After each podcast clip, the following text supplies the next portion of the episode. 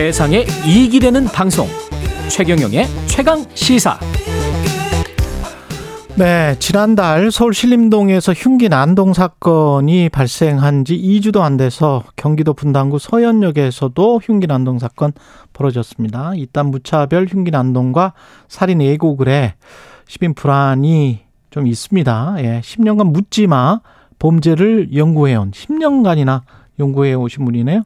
윤전, 윤정숙 한국 형사 법무 정책 연구원 범죄 분석 조사 연구실장 전화 연결돼 있습니다. 안녕하세요. 네, 안녕하세요. 네. 예, 그 연이어서 서현역에서도 흉기 난동이 있었는데 어떤 네네. 점에 좀 주목해서 보시고 계십니까? 네, 일단은 제가 그 묻지마 범죄 사건들을 연구했을 때 네. 되게 이제 가해자들이 연령층이 한 3, 40대가 가장 많았었거든요. 연령층, 예, 예, 예. 그리고 이제 피해자분들은 여성분들이 주로 많았어요. 예, 그런데 이제 신림동 사건에서 보면은 어 가해자가 30대 초반이고 또 예. 이번 서현영 사건에서는 이제 20대 초반에 굉장히 젊은 층 청년들이 아. 지금 범행을 하고 있고요. 예, 그리고 이제 신림동 사건 같은 경우는 피해자가 여성이 아니고 또래 남성들을 이제 선택적으로 골라서 했다는 그런 그렇죠. 점들이 있어요. 그래서 예. 뭔가 이런 점들을 봤을 때 이 그 20대 젊은 층 청년의 범행이 조금 더 사회적으로 늘어나고 있지 않는가 이게 음. 굉장히 우려스럽고요. 또 그 같은 세대 내에서 뭔가 지금 어떤 벌어지고 있는 여러 가지 격차나 불평등 같은 것에 음. 어떤 불만을 품고 있는 사람들이 이런 좀 반사회적인 어떤 그러한 어떤 사고 에 젖어서 이런 행위를 좀 음? 하는 것이 아닌가 그런 생각이 들었습니다. 또한 그 정신질환 그 범죄자잖아요. 좀 서현역 같은 경우는 예. 그런데 이제 우리 사회가 지금 정신질환, 중증 정신질환을 앓고 있는 이 사람들의 어떤 지역사회의 관리 체계가 굉장히 좀 부실하지 않나 이런 생각이 하면 들면서 정신질환 그 갖고 있는 이런 청년들이 지역사회 내에서 어, 적절한 그 약물을 투여한다거나 아니면 day care를 받아야 되는데 이런 것들이 좀 코로나 어, 좀 그, 그 시기를 거치면서 잘 관리되지 못하고 뭔가 좀 고립 청년들이 굉장히 늘어나고 있는 것은 아닌가 좀 이런 점에 주목하고 있습니다. 고립 청년들이 늘어나고 있는 게 아닌가. 가해자의 네. 연령층이 좀 낮아지고 있는 게 네.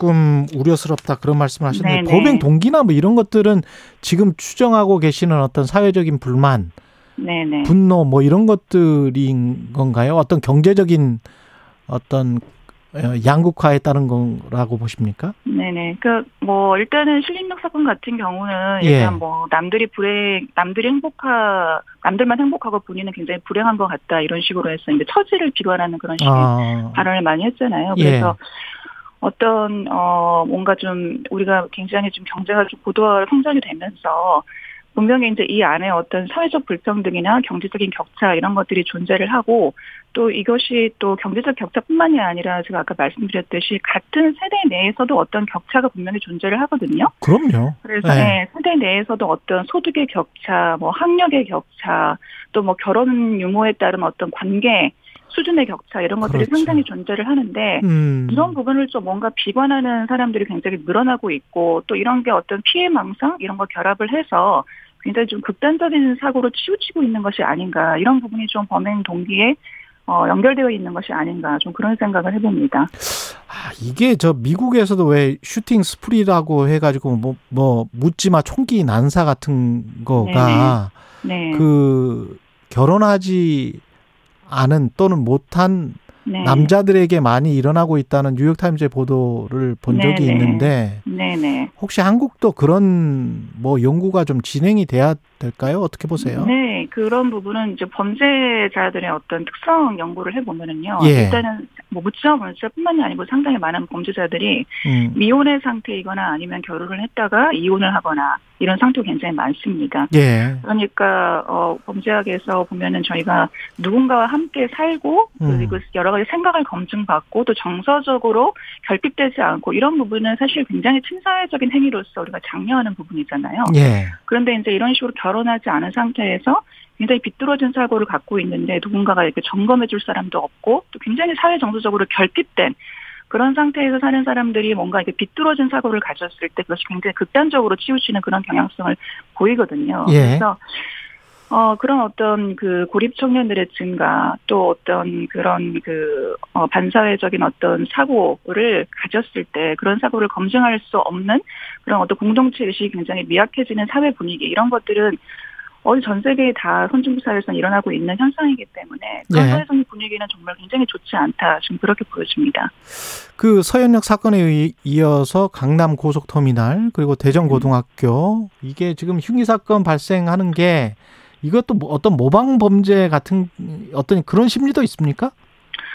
그런 부분은 분명히 일정 부분 있을 거라고 보여집니다. 예. 그러니까 항상 이제 이런 사회적인 분위기나 이런 분위기 속에서 어떤 그런 이제 반사회적인 사고 그리고 뭔가 규범 의식이 굉장히 미약한 사람들 그런 사람들은 분명히 존재하기 마련이고요. 이제 이런 사회적 혼란기를 틈타서 그런 행위를 표출함으로써 뭔가 자신의 좀 분노를 표출하는 또 그런 부분이 있을 수도 있고 또 어떤 이전에 있던 일어난 사건들을 보고서 상당히 좀 평범한 그런 류의 사람들이 이런 범죄를 저질렀기 때문에 뭐 나도 이런 행동을 해도 뭐 큰 문제가 없겠구나 이런 식의 굉장히 도덕적 회의가 일어날 수도 있고요. 예. 그래서 분명히 이제 이전의 범죄들의 어떤 트리거 역할을 이제 할 수는 있다 그런 식으로 생각이 들고 뭐 어떤 살인 예고 사건이나 이런 데서 보면은 음. 모든 범죄가 다 그런 것은 아니겠지만 상당 부분 이제 굉장히 깊은 성찰이 없는 그런 어떤 글들이 보이고 또 범죄 행위를 굉장히 희화화하고 있는 좀 네. 같은 형성들이 보여지거든요. 예. 그런 부분은 정말 어떤 규범의식이 굉장히 미약한 그런 행위이기 때문에 굉장히 우려스러운 그런 부분이라고 보여집니다.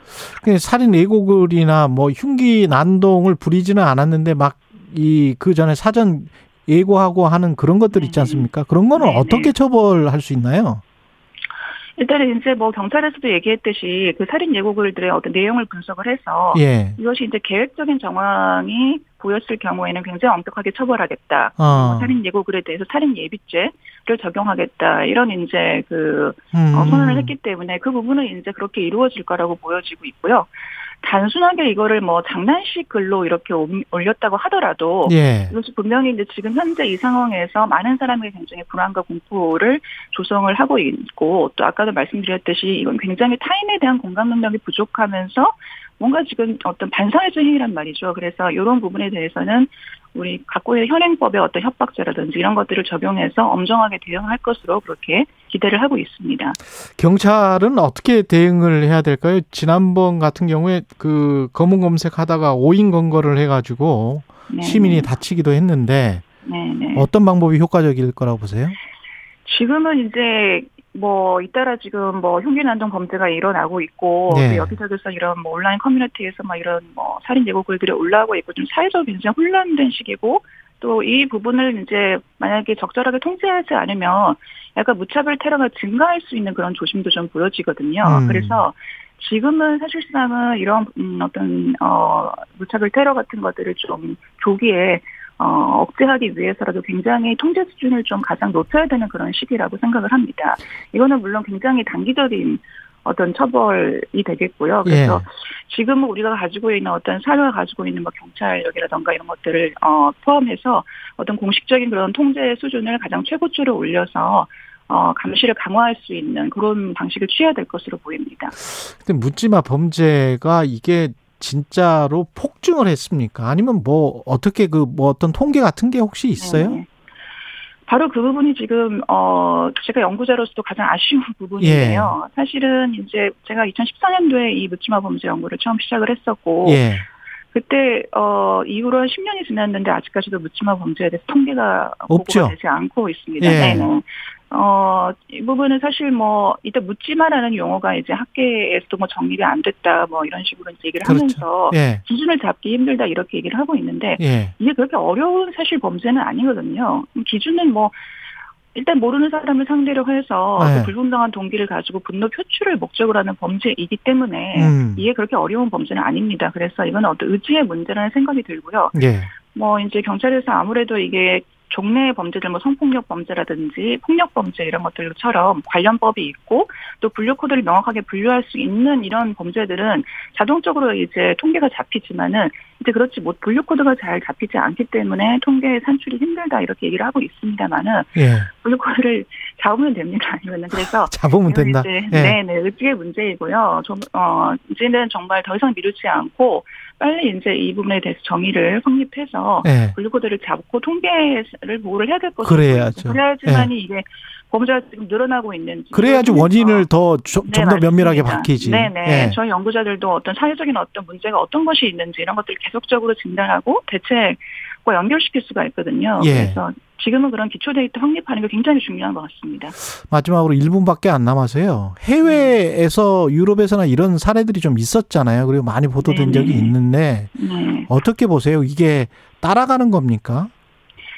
내에서도 뭐 여러 가지 선진국에서 사실은 이런 이제 뭐 뭔가 물질주의 사회, 또 예. 자본주의 사회 내에서 어떤 사회적 불평등이 굉장히 확산이 되고 또 음. 뭔가 공동체 의식이 좀 미약해지면서 음, 어, 상대적으로 좀 생명에 대한 경시풍조 이런 것들이 이제 증가하면서 이런 음. 어떤 그 범죄들이 좀 증가하고 있는 것 같아요. 그리고 예. 좀다 이제 다른 나라에서도 지금 정신질환 범죄, 정신질환자에 의한 이제 범죄 아. 부분들이 굉장히 그 난맥상을 지금 초래하고 있거든요. 그래서 예. 저희도 그 예외가 아닌데 예. 사실 정신질환을 가지고 있다고 해서 모두가 범죄를 저지르신 것은 아니지만 예. 중증정신질환을 가지고 있으면서 약물을 정기적으로 섭취하지 않고 또 반사적 사고를 가지고 있는 게 굉장히 문제이기 때문에 예. 이 부분은 국가가 나서서 지역사, 지역사회가 가지고 있는 여러 가지 사회 안전망을 동원해서 관리를 해줘야 된다. 그래서 알겠습니다. 그들이 여기까지. 가지고 있는 일상적, 일상적인 예. 어떤 윤정숙 활동과 실장이었습니다.